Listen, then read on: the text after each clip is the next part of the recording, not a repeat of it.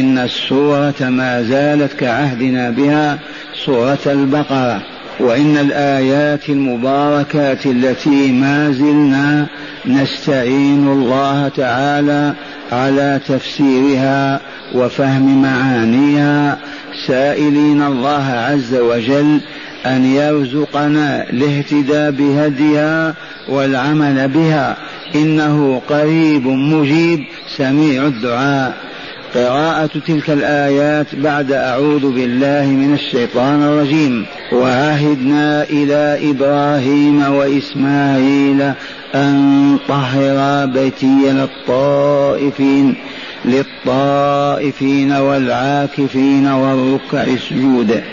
وإذ قال إبراهيم رب اجعل هذا بلدا آمنا وارزق أهله من الثمرات من آمن منه بالله واليوم الآخر قال ومن كفر فأمتعه قليلا ثم أضطره إلى عذاب النار. وبئس المصير. وإذ قال إبراهيم وإذ يرفع إبراهيم القواعد من البيت من البيت وإسماعيل ربنا تقبل منا إنك أنت السميع العليم. إلى آخر ما جاء في هذا السياق القرآني المبارك الكريم. معاشر المستمعين والمستمعات من المؤمنين والمؤمنات ها أنتم تدرسون كتاب الله وفي مسجد رسول الله.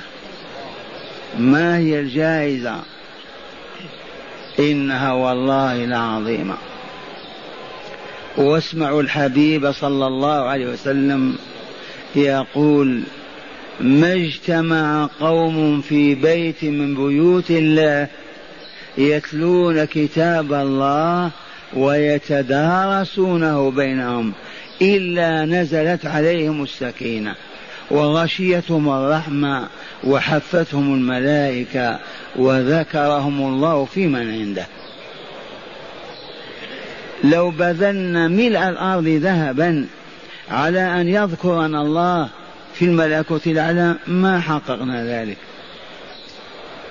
ما اجتمع قوم في بيت من بيوت الله يتلون كتاب الله ويتدارسونه بينهم إلا نزلت عليهم السكينة وغشيتهم الرحمة وحفتهم الملائكة وذكرهم الله في من عنده.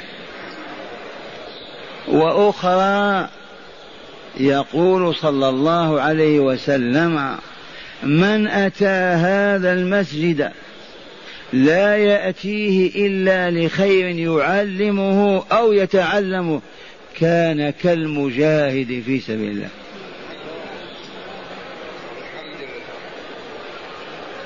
ونحن مع كتاب الله عز وجل إذ قال تعالى وعهدنا إلى إبراهيم وإسماعيل أن افعل كذا وكذا. من القائل وعاهدنا إلى إبراهيم وإسماعيل؟ الله جل جلاله. من هو الله؟ خالقنا رازقنا خالق العوالم كلها. رب السماوات والأرض وما بينهما.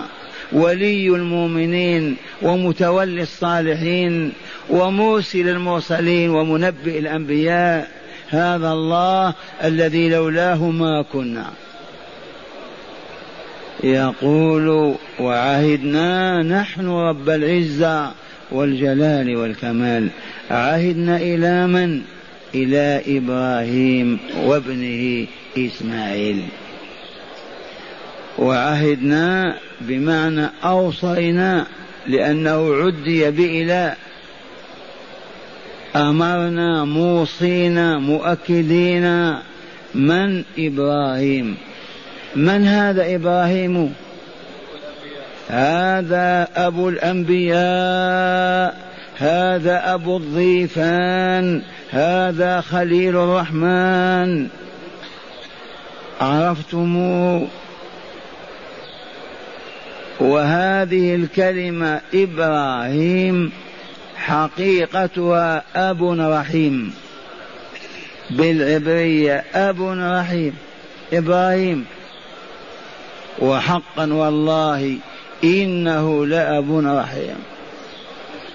ويدلك على رحمته أن ابتلاه سيده ومولاه. بأن يذبح فلة كبده ويقدمها قربانا لله رب العالمين. لعل الغافلين ما يتنبهون. لو كان قلبه قاسيا مثلي ما هناك حاجة يذبح يذبحه وهو يغني. لكن قلب رحيم رقيق. عواطف جياشة في هذا القلب. كيف يقوى على أن يذبح ولده؟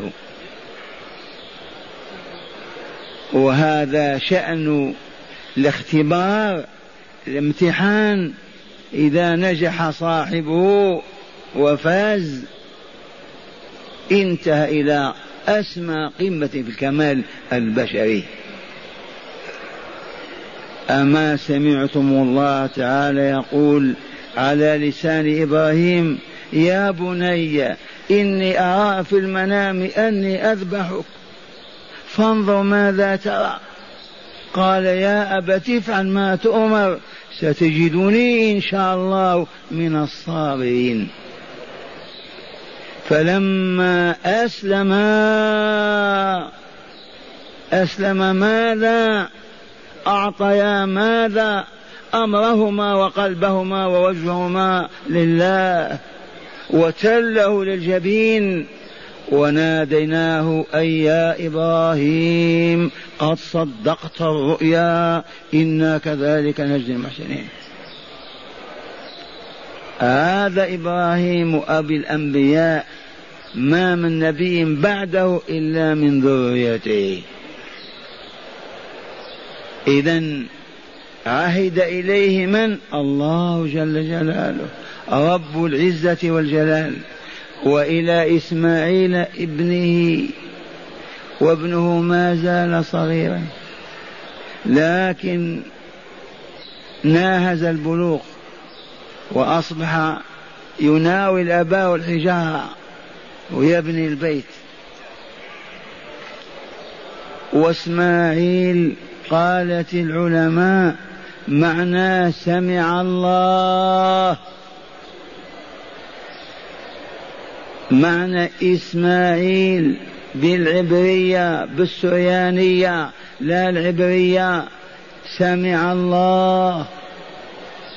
أي دعاءك يا إبراهيم وأعطاك ولدا فهو إسماعيل. سمع الله دعاءك يا إبراهيم. فأعطاك ولدا فهو إسماعيل.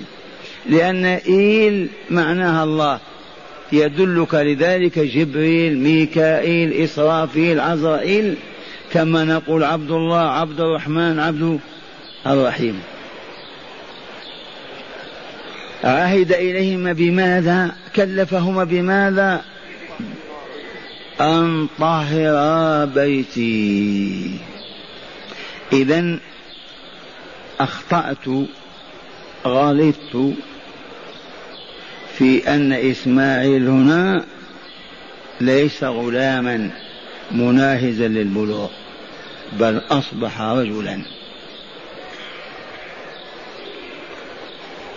في هذا السياق أن ينهض بهذا التكليف بعد والده مع والده. أن طهرا يا إبراهيم وإسماعيل أيها النبيان الرسولان طهرا بيتي بعدما بني البيت ممكن بسنين أو بأيام. أما أثناء بناء البيت كان إسماعيل مناهزا للبلوغ فقط. ما شب ولا ترعرع فإبراهيم لي كان يبني وإسماعيل يناول الحجارة كما تقدم. فلما ارتفع البناء وما أصبح يقوى على أن يصل بالحجر إلى الجدار جاء الله بهذا الحجر مقام إبراهيم بما شاء من وسائل فأصبح يعلو فوقه ويواصل البناء حتى أكمل البناء.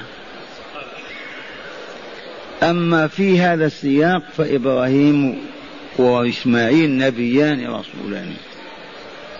أن طهر بيتي لمن يطهرانها للطائفين والعاكفين والركع السجود. التطهير معروف عندنا بما تطهر ثوبك وبدنك. بالماء والصابون. تطهر ثوبك وبدنك مما من النجاسة كالبول والعذرة والدم والقيح وما إلى ذلك. إذا يا إبراهيم ويا إسماعيل اسمع طاهرا بيتيا. نظفاها طهراها نقياها من كل ما هو نجاسة. معنوية كالشرك والكفر والتلصص والخيانة والزنا والفجور ومعنى وحسية كالجيف والنجاسات من بول وما إلى ذلك. فالتطهير هنا تنقية كاملة لما هو مكروه لله مبغوض لرب العالمين من الحسيات والمعنويات.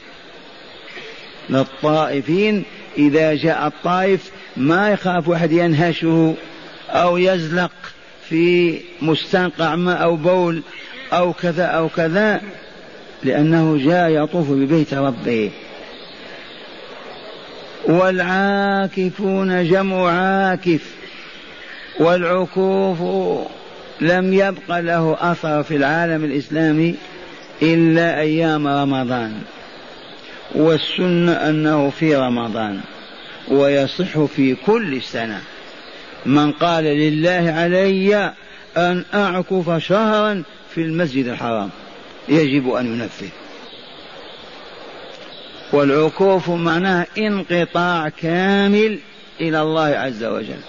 لا يخرج من المسجد إلا لقضاء الحاجة البشرية. أو إذا لم يكن له ولي ولا مولى يتولاه يخرج إلى السوق يأخذ قرص الخبز وإلا عنقود العنب ويأتي إلى المسجد. وطول الليل والنهار وهو مع الله ذاكرا مسبحا مكبرا راكعا ساجدا إذا غلبه النوم نام. فإذا ذهب قام. فانظر قيمة هذا العكوف. انقطاع كامل إلى الله. قد لا يتخرج الله وهو نوراني قلبه كله نور. ولم تبق عليه خطيئة. ولا سيئة مدون عليه. تمحى. لا سيما في المسجد الحرام والمسجد النبوي. معتكف الحبيب صلى الله عليه وسلم. أن طهر بيتي للطائفين والعاكفين والركع جمع راكع والسجود جمع ساجد كقاعد وقعود. لما خص الركوع والسجود. إنها الصلاة والصلاة معراج الوصول إلى الملكوت الأعلى. من أراد منكم أيها السامعون أيتها السامعات أن يتصل بذي العرش جل جلاله في أي ساعة من ليل أو نهار باستثناء الأوقات التي لا مقابل ولا مناجاة فيها فليتطهر ولينظف ثيابه وبدنه وليغسل جسمه والطهارة معروفة بالوضوء أو بالغسل ويستقبل بيته ويقول الله أكبر انفتح الباب. أنت مع الله حتى تستأذن وتقول السلام عليكم. من منا يشعر بهذا الشعور؟ لا تلمنا يا شيخ ما جلسنا في حجور الصالحين. أليس كذلك؟ والرسول صلى الله عليه وسلم يقرر هذه المعاني السامية ويقول المصلي يناجي ربه. تقول لا لا تكفر المصلي يناجي ربه. كيف يناجيه يتكلم معه سرا. المناجاة عندنا معروفة ومن أحكامها لا يتناجى اثنان دون الثالث. ولا ثلاثة دون الرابع ولا أربعة دون الخامس. لما لأنهم يتكلمون سرا فيما بينهم يخشى أن يكونوا قد تآمروا عليه أو أرادوا به سوءا. معنى هذا آذيناه أذية المؤمن حرام. لا يحل لمؤمن أن يؤذي مؤمنا ولو بحال كهذه. أنتم ثلاثة.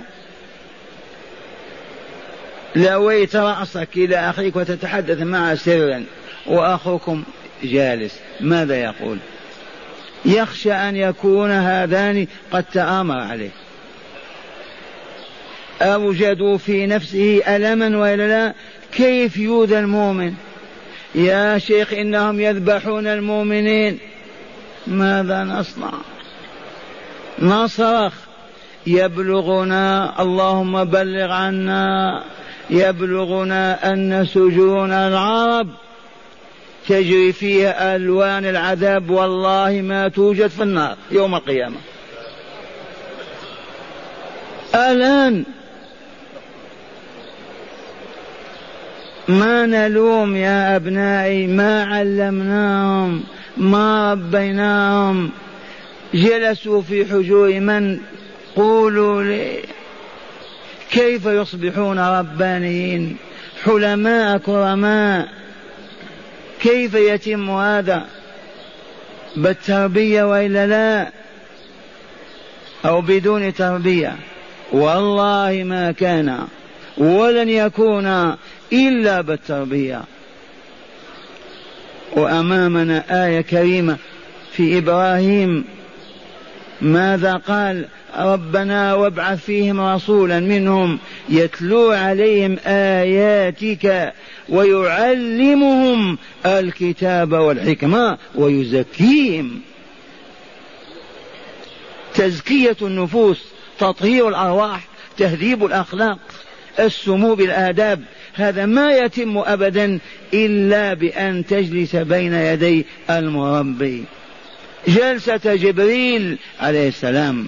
وأنت تستقي المعاني والمعارف وتمتزج بلحمك ودمك ويمتلئ بها قلبك وما تخرج من المسجد إلا وأنت تمثلها وهي ظاهرة في سلوكك.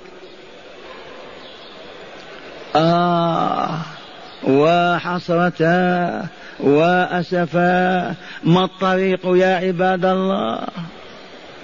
العالم الإسلامي هبط.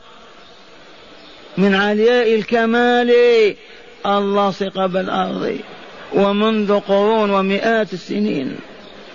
من يوم أن كاد له الثالوث فصرفوهم عن هذه المجالس. وعوضوهم المقاهي والملاهي والملاهب. وبغضوا إليهم كلام الله وكلام رسوله. فقالوا في القرآن تفسيره خطأ.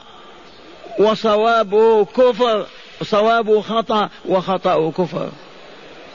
فأصبح رجل إذا سمع العبد يقول قال الله يغلق أذنيه. فهل من عودة؟ عائدون إن شاء الله. ما الطريق يرحمكم الله؟ ما الطريق؟ الطريق فتح الله تعالى لنا به بابه وهو كتاب المسجد وبيت المسلم. لعل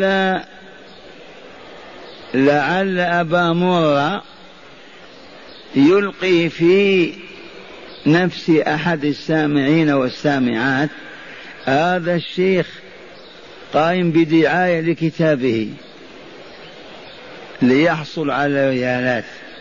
أسألكم بالله هل بيع هذا الكتاب؟ أما طبع منه سبعون ألفا. وننادي في العالم اطبعوه وزعوه. كتاب المسجد وبيت المسلم حيلة مما فتح الله تعالى به علينا. كيف نجمع أهل البيت؟ لو تعطي الملايين ما تنتبه كيف تعهد إلى أهل بيت إذا صلوا المغرب أو العشاء؟ يجلس الفحل وامرأته إلى جنبه أو أمه إلى يمينه وأطفاله من بنين وبنات بين يديه ويتغنون بآية. يقرؤونها يرددونها يتلذذون بها أنوارها تغمر قلوبهم نصف ساعة حافظوها. حفظت يا بني هي أبتاه اسمع فتقرأها. حفظت حفظت يا أماه العجوز نعم. اسمع يا بني. حافظوا الآية. هذه الآية من أين هذه؟ هذه من الملكوت الأعلى. هذا من كلام الله رب العالمين. ماذا في هذه الآية؟ أولا ما سميت آية بمعنى علامة إلا أنها تدل دلالة قطعية على وجود الرب تعالى وعلى صدق نبوة محمد صلى الله عليه وسلم. لن يستطيع تحت الأرض أحد ينقض هذه. هذا كلام عالي سامي. أيتصور وجود كلام بدون متكلم يوجد مستحيل. هذا الكلام كلام من؟ هذا كلام الله. فيه من ادعى وقال كلامي والدنيا تصرخ. 1400 سنة. هذا كلام الله. إذا آية على وجود الله وعلمه وقدرته ورحمته وولايته لأوليائه. وقل ما شئت من الكمال الإلهي. والذي نزلت عليه هذه الآية يكون غير رسول. مستحيل. لولا أنه هيأه وهو في أصلاب وأرحام أمهات وآبائه لذلك آه وأوحى إليه كيف يوحي إليه كلامه. فهو رسول. كل آية في كتاب الله الذي تقرأون على الموتى كل آية تصرخ بأنه لا إله إلا الله وأن محمدا رسول الله صلى الله عليه وسلم. وكل آية تحمل الهدى تحمل النور. فلما تحفظها الأسرة حفظا جيدا يشرحها لهم. أبنائي أمي يا أم فلان هذه الآية لها معاني تدل دلالات. لأن الله أنزلها للعلم والبيان. هذه الآية تأمرنا أن نعتقد الحق ونكفر بالباطل. هذه الآية تدعونا إلى حسن الخلق. هذه الآية تدعونا إلى أن نقيم الصلاة. هذه الآية تدعونا إلى أن نرحم إخواننا المؤمنين والمؤمنات. وهكذا يعطيهم ما تدعو إليه الآية وما نزلت له من أجله. سمعتم إن شاء الله تمسكوا بهذا النور بهذه الهداية الإلهية. ومن الغد أيضا يجلسون في البيت الطاهر والملائكة والله تعمر وتحف يقرؤون حديثا من أحاديث رسول الله صلى الله عليه وسلم. وهي متوفرة بالآلاف بعشرات الآلاف. كأنه نطق بها الآن إذ لا تنقض أبدا مهما طال الزمان. يقرؤون الحديث اسمع كلام رسول الله اسمع ما قال الحبيب صلى الله عليه وسلم فيتغنون بذلك الحديث. لتنشرح صدورهم وتطمئن نفوسهم ويجدون روحانية في نفوسهم يحفظوه بعد ربع ساعة. أعيد يا فلان الحديث. تعيده. وأنت يا غلام حفظت؟ قال نعم. أسمعني. حفظتم؟ احفظوا. لن يضيع هذا بعد اليوم. احفظوا. لا ينسى. ماذا يريد الرسول من قوله هذا؟ وهو المعلم المربي السائس الحكيم. يريد ماذا؟ يريد منا كذا. يريد منا أن نفعل كذا أن نتجنب كذا. فيحفظون الحديث ومعناه. وقد وطنوا أنفسهم وأشرقت أرواحهم بأن يعملوا بما علموا على الفور بلا تأجيل. يوما بعد يوم يوما آية ويوما حديث سنة سنتين ثلاثة. كيف يصبحون؟ أسائلكم بالله. أهل هذا البيت كيف يصبحون؟ أليسوا علماء ربانيين صلحاء أولياء لله تعالى؟ فهل مثل هؤلاء يذلهم الله يهينهم الله؟ والله ما كان وهو ناصر أولياء. بيوت المسلمين احتلتها الشياطين. أبشركم أو أنذركم. بيوت المسلمين حتى في مدينة الرسول في حرم رسول الله وحرم رب العالمين في مكة احتلتها الشياطين. خرجت الملائكة. كيف هذا يا شيخ؟ أصحيح هذا؟ والله الذي لا إله غيره إنه لصح وكما سمعتم. البيت الذي يجلس الرجل ومرته بناته وعاهرة ترقص أمامهم وتتغنج وتتكسر وتغني وهم جالسون. والله ما يبقى الملك. واقرأوا قول الحبيب صلى الله عليه وسلم. واحفظوا دخل يوما حجرة الصديقة عائشة الحبيبة بنت الحبيب. أم المؤمنين فيجد في حجرتها سهوة نافذة غير نافذة للخارج تضع فيها بعض أمتعتها. ما عند خزائن ما عندكم. ولا دواليب. وسترت بخرقة كتان فيها صورة. ما هي التي رسمتها النساجة التي نسجتها هي التي نسجتها. دخل فتمعر وجهه. وظهر الغضب عليه. وقال أزيلي عني قرامك يا عائشة. فإن الملائكة لا تدخل بيتا فيه كلب ولا صورة. هذا اللفظ عربي ولا بربري؟ إن الملائكة لا تدخل بيتا فيه كلب ولا صورة. لعل الرسول واهم. ها؟ جبريل عند الباب أبى أن يدخل. طهر البيت يا رسول الله. كان جروا كلاب في تحت السرير لابن فاطمة الطفل الصغير. حتى أخرجوا ذلك الجرو من الكلاب ودخل جبريل. ذي يقينيات كأننا موجودون. عرفتم كيف بيوتكم أيها المؤمنون؟ كيف هي؟ رحلت الملائكة. إلا من رحم الله. أنا لا أنكر أن يوجد مؤمنون ومؤمنات يكرهون كل ما يكره الله ورسول الله ويحبون كل ما يحب الله ورسول الله. ولكن هذا هو العالم الإسلامي. عرفتم عنه؟ طردوا الملائكة من بيوتهم حلت الشياطين. إذا كيف تتحقق لهم ولاية الله؟ كيف ينصرهم الله؟ كيف يهدي قلوبهم؟ كيف يأخذ بأيديهم من وحلتهم؟ الجواب غير ممكن. اذا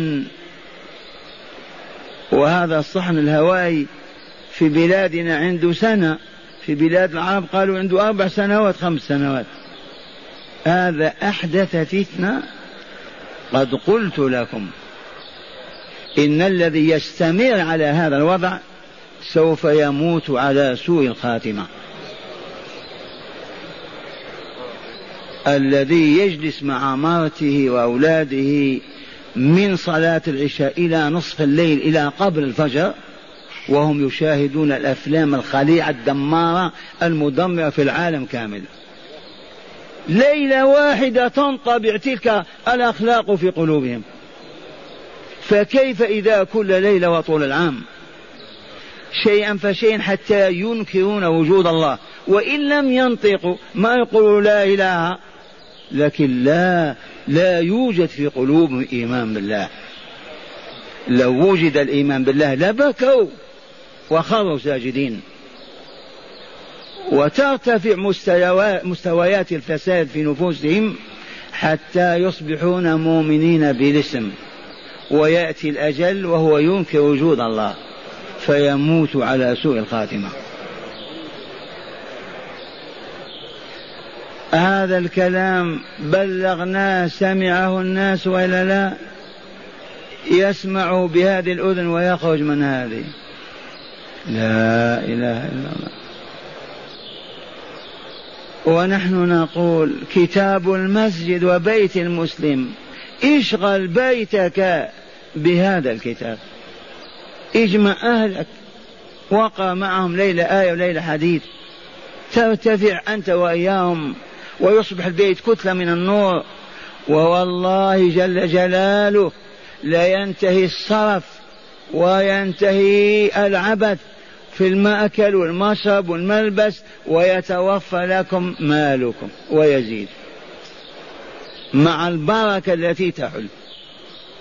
ثم أهل المدن والقرى في العالم الإسلامي إذا التزم أهل قرية من القرى بأنهم يجتمعون كل ليلة في بيت ربهم. وإن كان ضيقا وسعوه بالخشب لا بالحديد والإسمنت كمسجد رسول الله. ويجلسون فيه بنسائهم وأطفالهم من المغرب إلى العشاء كل ليلة. مالت الشمس إلى الغروب. هيا اترك العمل. ارمي المسحات يا فلاح. ارمي المرز...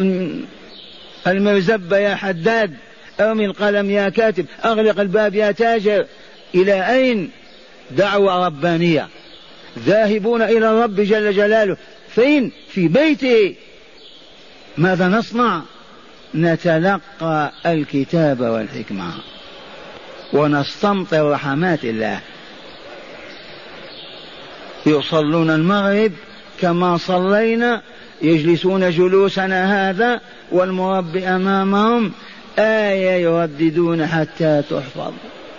ويشرح لهم معناها وتوضع أيديهم على المطلوب منها. فهمتم أبنائي إخوتي آبائي أمهاتي فهمنا. من الليلة نطبق هذا الواجب. من الليلة نجتنب هذا المكروه لله ورسوله والمؤمنين. والغد وبعده عام بعد عام كيف تصبح تلك القرية؟ سلوني أخبركم. تصبح كتلة من النور ككوكب في السماء. لم يبق فيها من يشرب حراما. ولا من ياكل حراما ولا من يستبيح حراما لا حسد لا غل لا غش لا خداع لا كبر لا رياء لا سمعة لا شح لا بخلا لا خبث يصبحون كأسرة واحدة. وأطهر. كيف يتحقق هذا يا شيخ؟ تريد كيف؟ إذا أكلت تشبع وإلا لا؟ تشبع. سنة هذه تبدلت لا. إذا شربت ترتوي وإلا لا. ترتوي. إذا أدخلت أصبعك في النار أحرقته وإلا لا. إذا قطعت بالحديد شيء قطع وإلا لا. سنن لا تتبدل. كيف تتبدل هذه السنة؟ لن تتبدل. بمجرد ما يجتمعون في صدق على تعلم الهدى الكتاب والحكمة وتزكية النفس. إلا ويصبحون كتلة من النور. ما تبقى جريمة في تلك القرية. لو تريد أن تلزم الناس بالحديد والنار على أن يستقيموا والله ما استطعت. ولن يستقيموا. إلا على منهج الله. هذا الله تعالى يقول وإذ يرفع إبراهيم القواعد من البيت. ربنا وابعث فيهم رسولا منهم. اسمعوا إبراهيم وإسماعيل عليهما السلام يبنيان البيت. وهذا التقاول موجود عند العمال عندنا الذين يبنون أو يشتغلون شغل واحد يسلون أنفسهم بكلام ولا لا؟ أغاني. لكن الصالحين ذكر الله وسؤال الله. اسمع إبراهيم وإسماعيل. ربنا وابعث فيهم رسولا منهم يتلو عليهم آياتك ويعلمهم الكتاب والحكمة ويزكيهم. إنك أنت العزيز الحكيم. وهما يبنيان البيت. هل استجاب الله دعوتهما؟ إيه. بعث في أولاد إسماعيل محمدا صلى الله عليه وسلم. وهل فعل الرسول هذا؟ والله كأنكم تشاهدونه. يجلس في ذاك المسجد وحوله الناس النساء من وراء ورجال أمامه وهو يعلمهم الكتاب والحكمة ويزكيهم. فتخرج من حجره من مسجده رجال لم تحلم الدنيا بمثلهم قط. وإن شوه المبطلون شوه المبطلون ذلك الجمال وذلك النور أرادوا أن يطفئوه ولكن والله ما اكتحلت عين الوجود. برجال تخرجوا من حجور الصالحين كما عرفت أصحاب رسول الله صلى الله عليه وسلم. واستدام ذلك الكمال مع الكيد والمكر لهم من كل جهة ثلاث قرون ثلاث أجيال الصحابة وأبناهم وأبناء وأبنائهم. لم تعرف الدنيا أمثال أولئك. كيف تعلموا؟ كيف تخرجوا؟ ماذا درسوا؟ ما عرفتم؟ الكتاب والسنة. يعلمهم الكتاب والحكمة. ويزكيهم يطهرهم أخلاقا وأرواحا.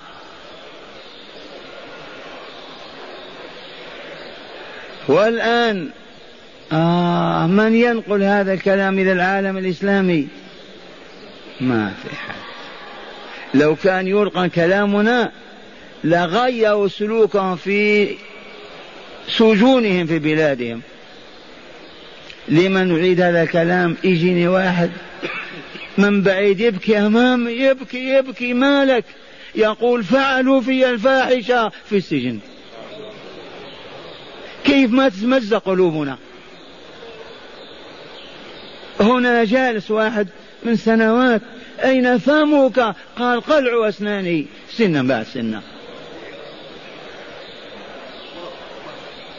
هؤلاء مؤمنون مسلمون. أنا واهم أيصدر هذا عن مؤمنين بالله؟ عن مسلمين أسلموا قلوبهم ووجوههم لله. ولا نلومهم من علمهم من رباهم جلسوا في حجور البلاشفة واليهود والنصارى تعلموا وتخرجوا على أيديهم هنا وهناك. كيف ترجو لهم ماذا؟ عرفتم إليكم بيان الله. يا أيها الذين آمنوا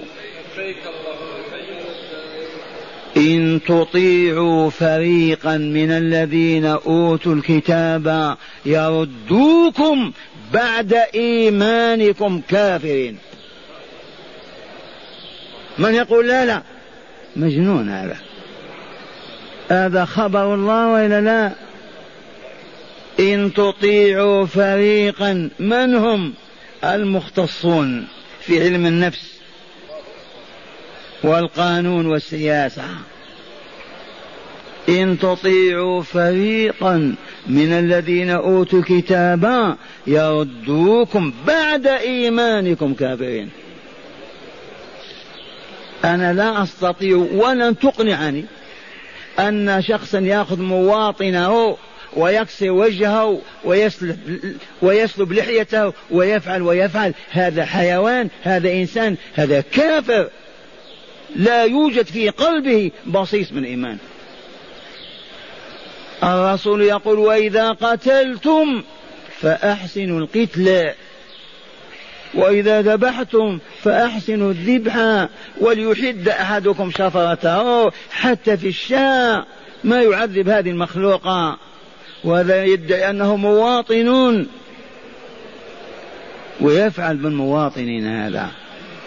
ما هي عام ولا عامين من كل ما يجي واحد من الخارج يقص علينا هذا البلاء. آه. سمعتم هذا البيان؟ أعيده.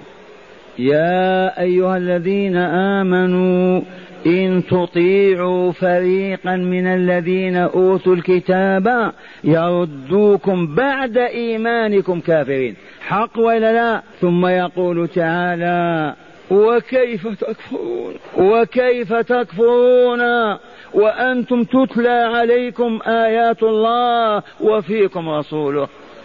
من غير المعقول أن نرتد ما دمنا نجلس هذا المجلس طول العام نتلقى الكتاب والحكمة. هل فهم السامعون والسامعات؟ عرفتم الحصانة أين توجد؟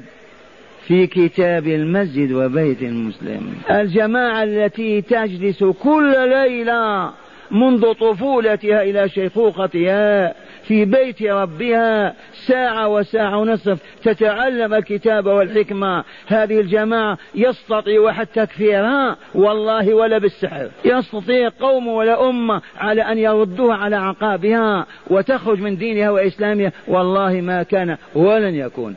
وإنما عرفوا هذا عرفوا نور الكتاب وهداية السنة فصرفوهم.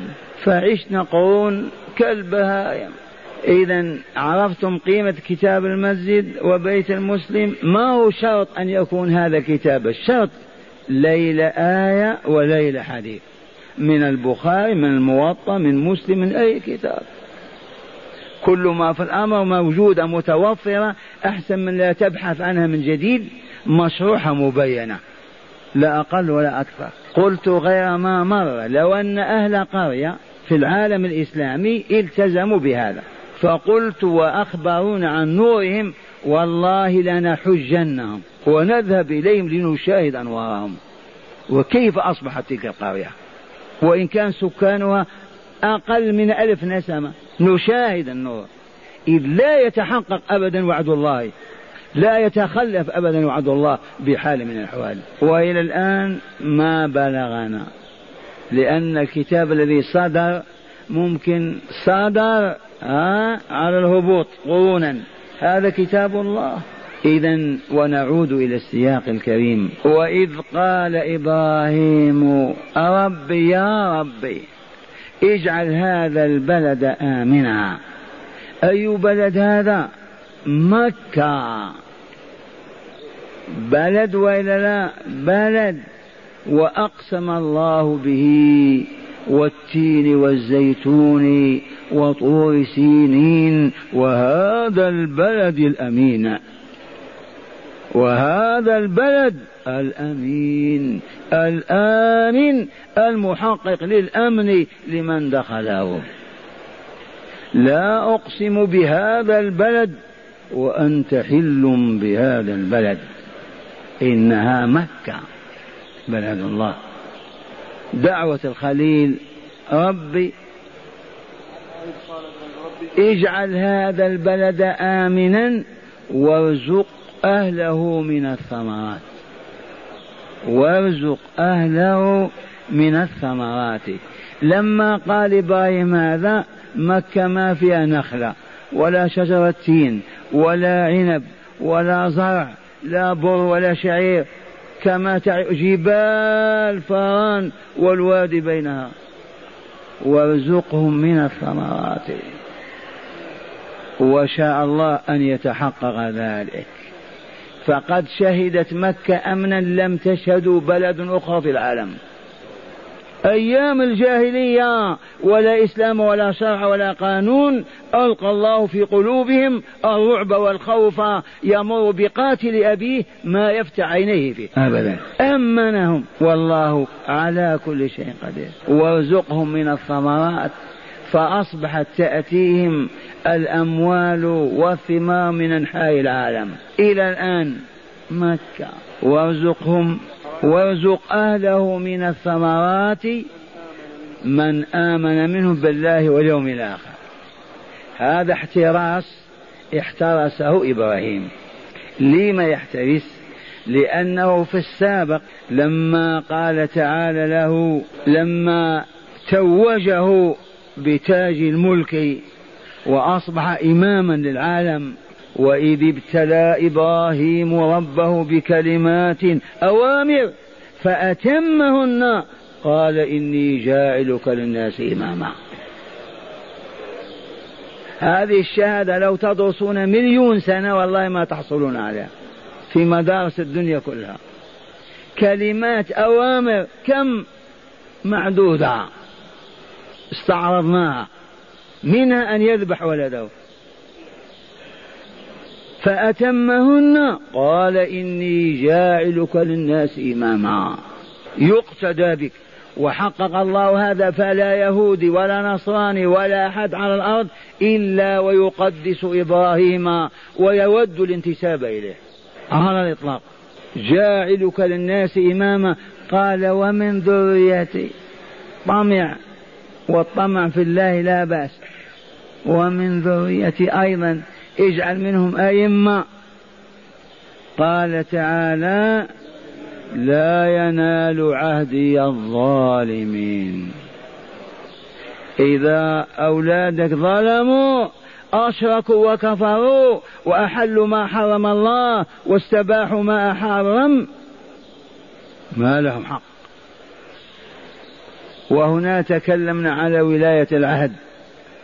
هذه هي وإلا لا؟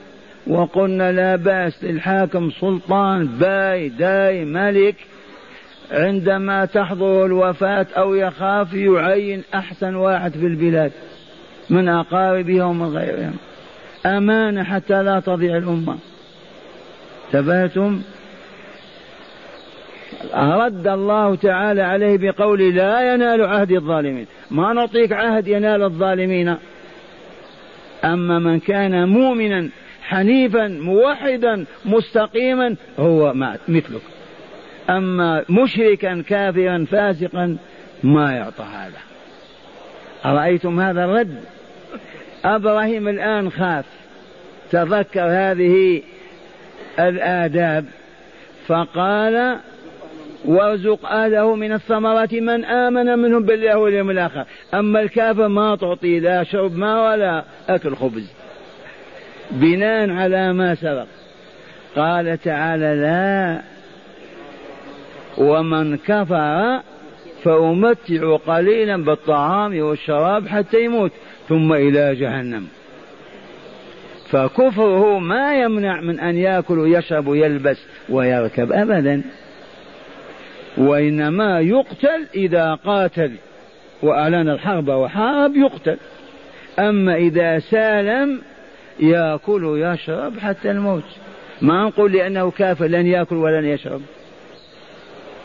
ولولا هذا لكان من حق المسلمين أن لا يطعموا كافرا ولا يسقوه حتى يموت. لما يا جماعة؟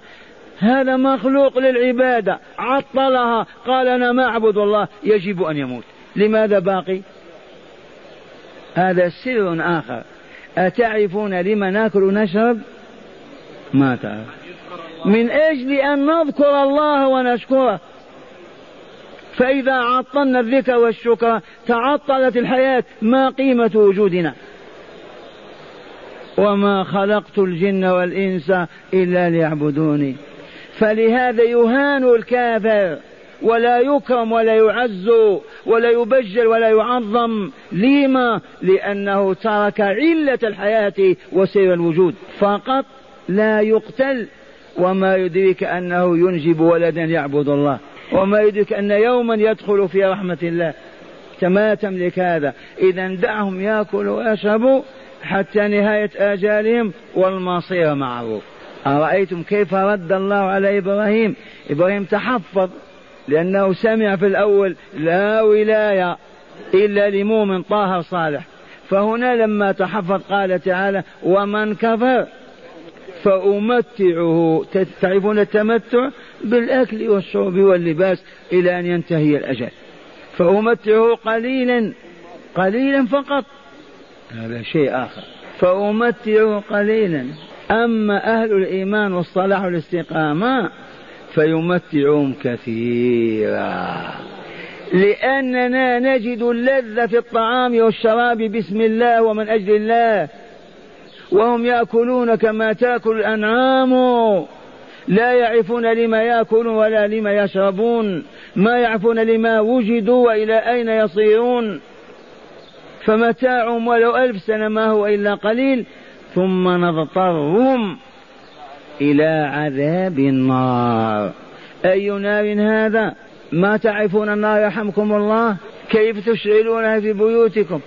ومن قال أي نار هذه تجمع البشرية؟ قلنا ارفع رأسك غدا إن شاء الله في الضحى للشمس. وانظر وتأمل. والحرارة نازلة. واسأل الخبراء يقولون هذا الكوكب أكبر من الأرض بمليون ونصف مليون مرة. لو جمعنا البشرية كلها ما سدت زاوية فقط. ورميناها في الشمس ما سدت زاوية. ولا كملتها فكيف بالعالم الآخر؟ وراء هذه الأكوان. وبئس المصير. مصير يصير إليه عبد الله أو أمة الله إذ يلقى في عالم الشقاء يخسر كل شيء. وعندنا أيضا بعض المعلومات يؤتى بالرجل. أي رجل هذا؟ من أمثالنا. غرصه كجبل أحد. والله العظيم. عرفتم؟ وعرضه والله كما بين مكة وقديد 135 كيلومتر. تأكله النار مليارات السنين من أخبر بهذا أبو القاسم صلى الله عليه وسلم؟ ضرس الكافر في النار كجبل أحد. كنا نعجب كيف هذا الضرس؟ جسمه كم؟ حتى قال وما بين كتفيه كما بين مكة وقديد. 135 كيلو تقريبا. يؤخذ هذا الرجل ويوضع في صندوق حديد تابوت ويغلق عليه ويرمى في زاوية من زوايا الشمس. في ذلك العالم والله لا يأكل ولا يشرب ولا يتكلم ولا يموت وهو معذب ملايين السنين في هكذا انظروا البشرية مقبلة على إيش؟ انظروا المؤمنين الضائعين جهلوهم وكفروهم وأنسوهم لقاء ربهم وأصبحت حياتهم كحياة غيرهم لا هم إلا الفرج والبطن. هيا نعود. والله لا عودة لو جاء عمر بالخطاب والله ما يردهم ولا يقوى عليهم. في أي بلد ما نرجع إلا إذا أردنا الله والدار الآخرة. فقط عرفنا الحياة نجتمع في بيوت ربنا نبكي كل ليلة بنسائنا وأطفالنا. نتعلم الكتاب والحكمة. ما يمضي زمان إلا ونحن ربانيون.